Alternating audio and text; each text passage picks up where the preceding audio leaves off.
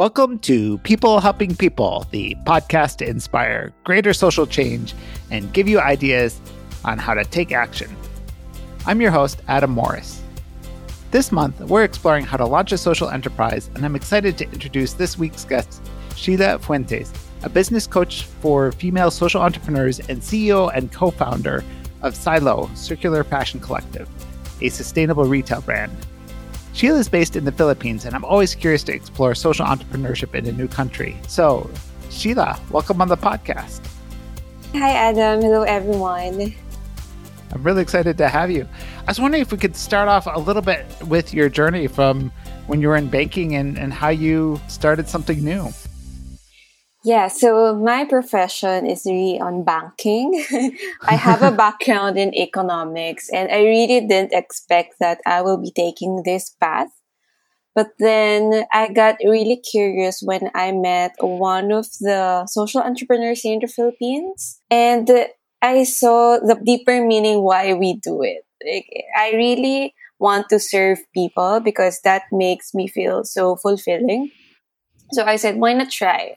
But I started doing our passion project. And so I'm doing it while I'm working and I don't really consider it that time as a serious business because I just love doing it. So I'm passionate about fashion. So we started a clothing brand online and then I came across a post of Fashion Revolution. They're very active in promoting and advocating for sustainability in the fashion industry.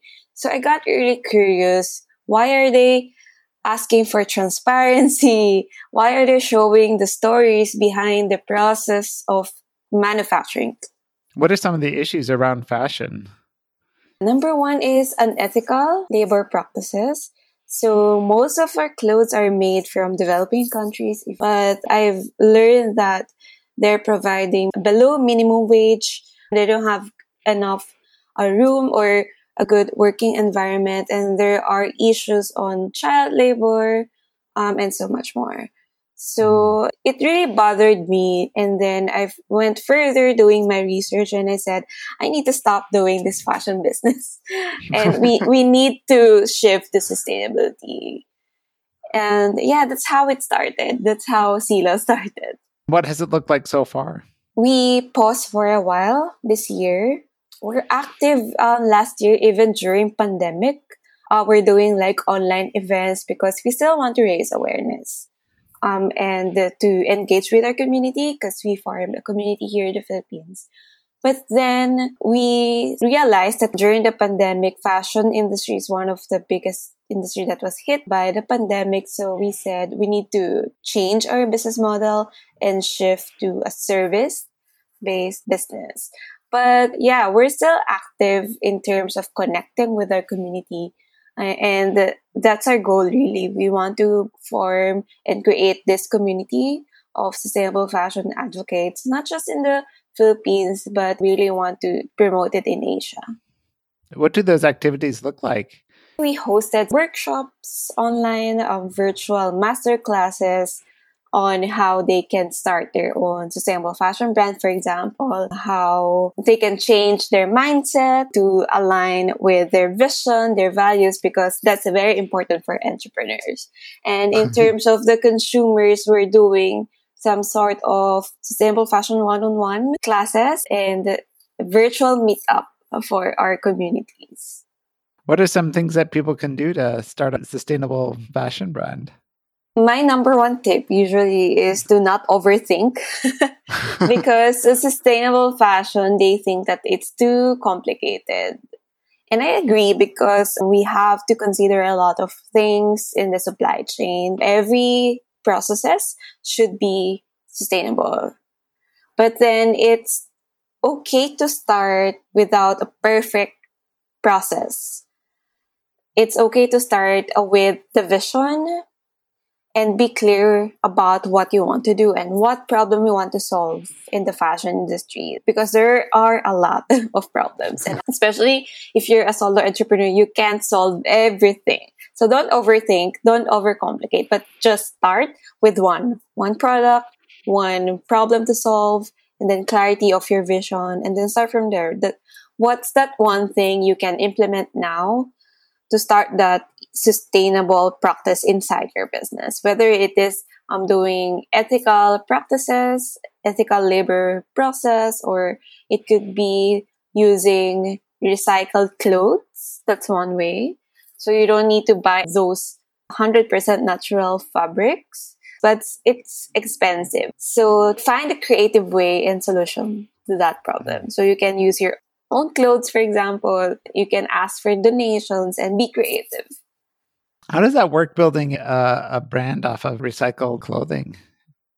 In terms of the the manufacturing process, of course, it's not that easy compared to building it using the, the usual fabric. But there are a lot of designers here who are very creative. They, they can turn a used clothes into another set of clothes. For example, some designers here, I'm seeing them doing this. Like in one big t-shirt, they will cut it in half and then they will just fix the top and make it like cropped up for women and the bottom part will be sh- skirt for women something like that. So they're very creative. It seems like a project where you get very unique clothes based on what you're starting with. Yes.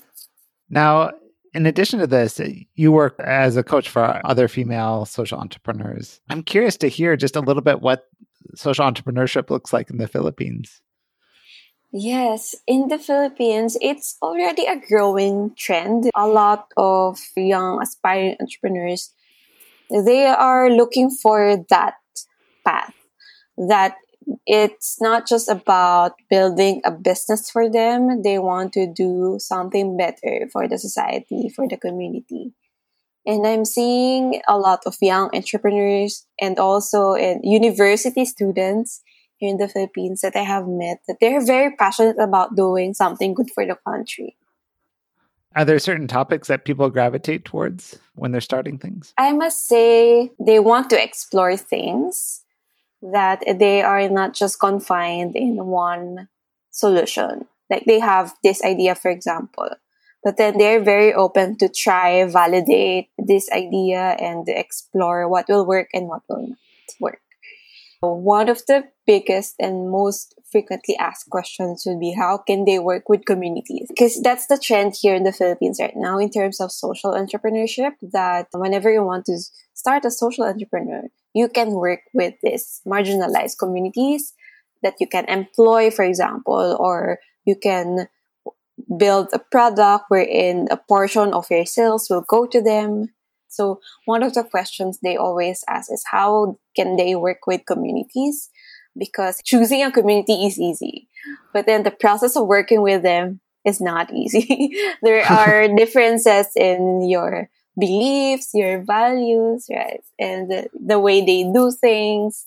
So it's challenging. I'd be curious to hear some examples or some stories of what kind of that's looked like for some people building those connections in the community and getting that feedback.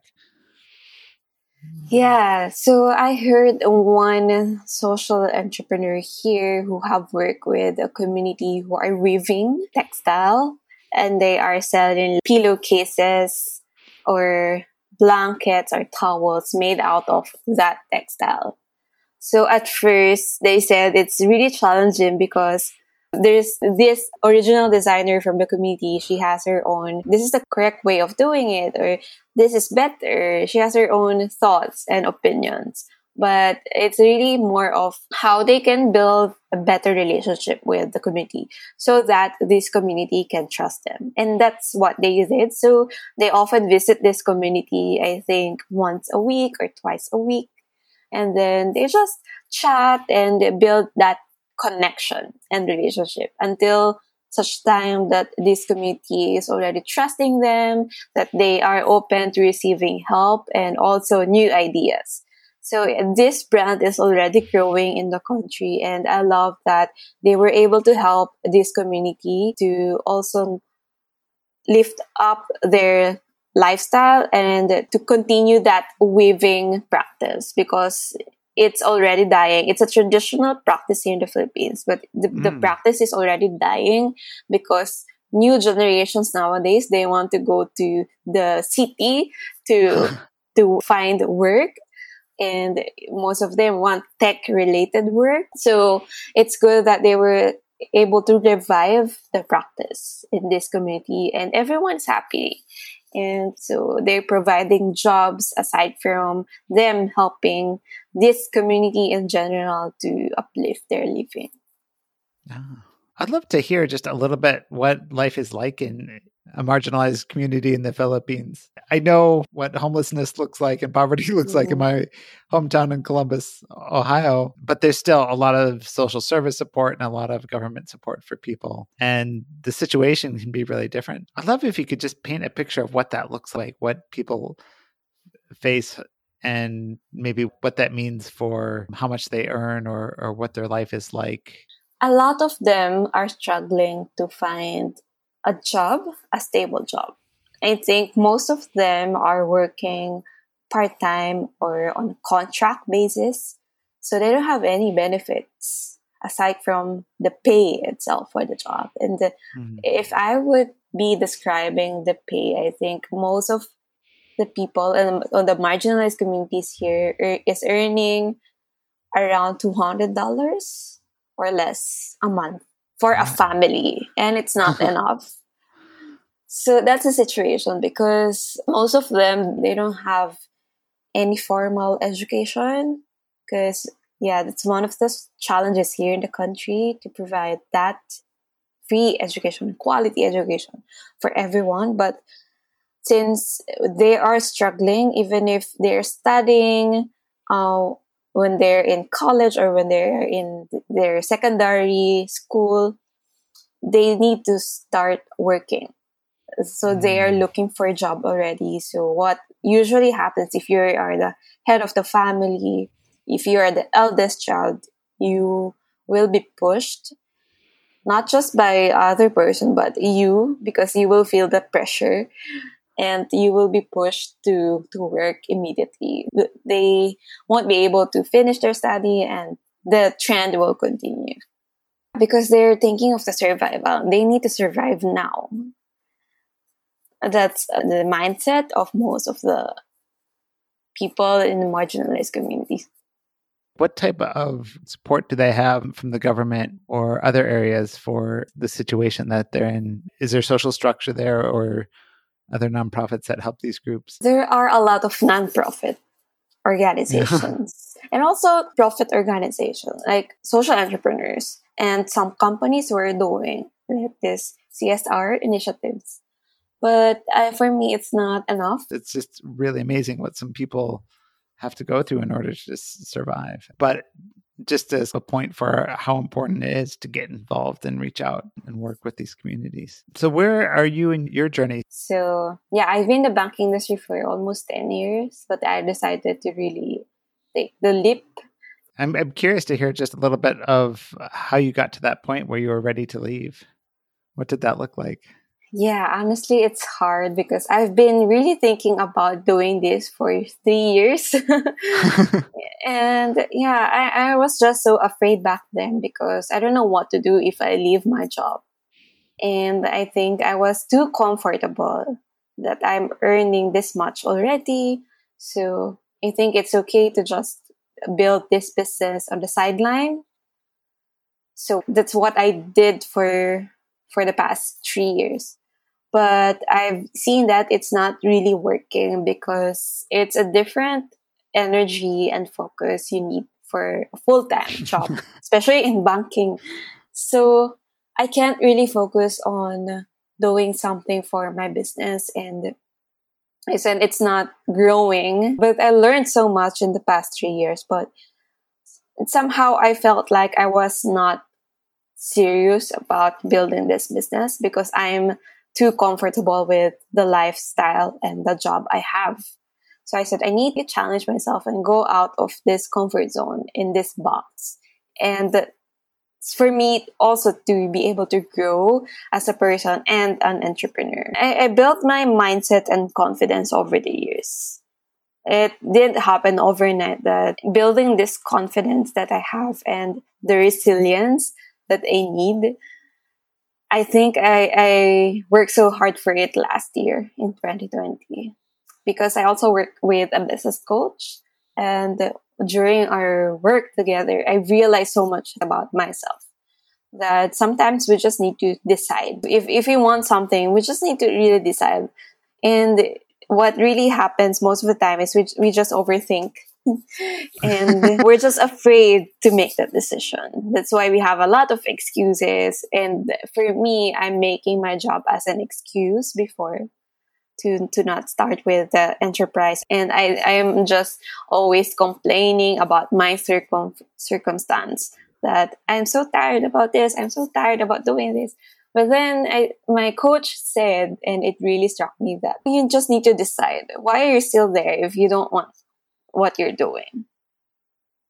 And that moment, I started thinking, yes, why am I here really? if I know what I do, I can do something about it. So, yeah, that's how I made the decision. And we have kids, I have twins, and it's an ongoing conversation with my husband last year. but eventually, we both agreed. So, that's how I took the leap. That's very cool. That's actually a very relevant topic. I think anywhere in the world that you are, I, I, see this with myself as well, building up a side hustle at the side of your day job um, but you're always struggling with time and, and energy. Yeah. And typically, the jobs that we have keep us pretty busy. And trying to do that while being an entrepreneur is it's just it's very draining and it's difficult to focus. But I, I can think of a few friends that I, I talk to, and it's like, when do I know I should jump into something full time? And that's very helpful for you to share just your own experience, but also what it was like working with the coach and getting some of that feedback.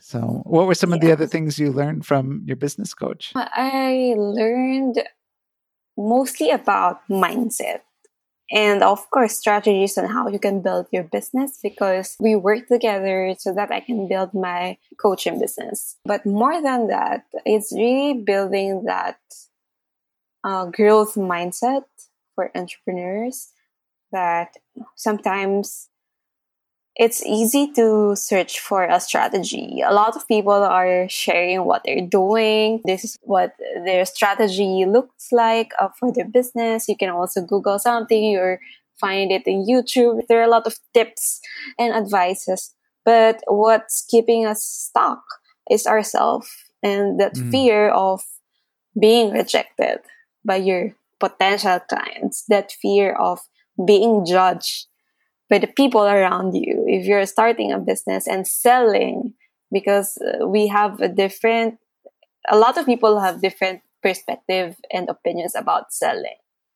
But it, while we're working together, that's one thing that I work on myself too.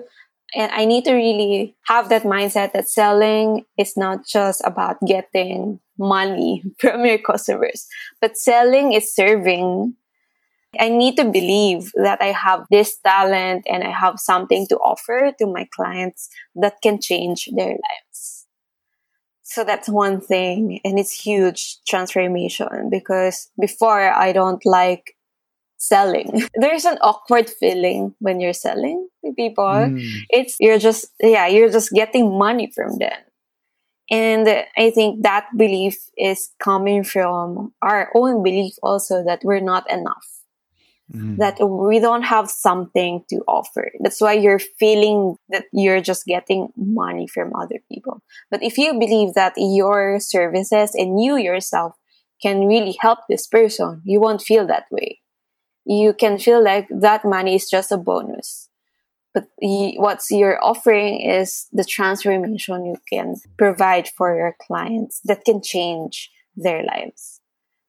So that's huge transformation for me. And yeah, a lot of strategies on how we do marketing in Instagram, how we do lead generation, how you also draft and design your program. So yeah, a lot of things. that point that you make about a fixed mindset versus a, growth mindset and developing that growth mindset is huge, right? Because it's in in principle, it's like a very simple idea of okay, yeah, to have a growth mindset means that you approach a situation and, and you realize that things are going to change and there's an opportunity to grow and develop and there's new possibilities that can arise as opposed to thinking hey the world is like this and it's it's never going to change which is easy in principle to understand mm-hmm. but then we have so many of these beliefs that are hidden in our head about the way the world is, and we just don't question them. yeah, I agree. Being able to articulate those and, and, challenge them and look for, you know, opportunities there, I think is just huge for being able to grow and start new things. Yeah, we just need to be aware because a lot of people are not aware how they think. Uh, that's one thing I, I also want to work on with my clients that we start with that self awareness, that inner work before mm-hmm. we dive into the strategies of your business because we, you as an entrepreneur, is the best asset you can have for your business. So we will build that asset and make it the best for you. I love that. What what are some of the things that people can do to start that inner work? Number one is assessing where do you feel you're stuck at.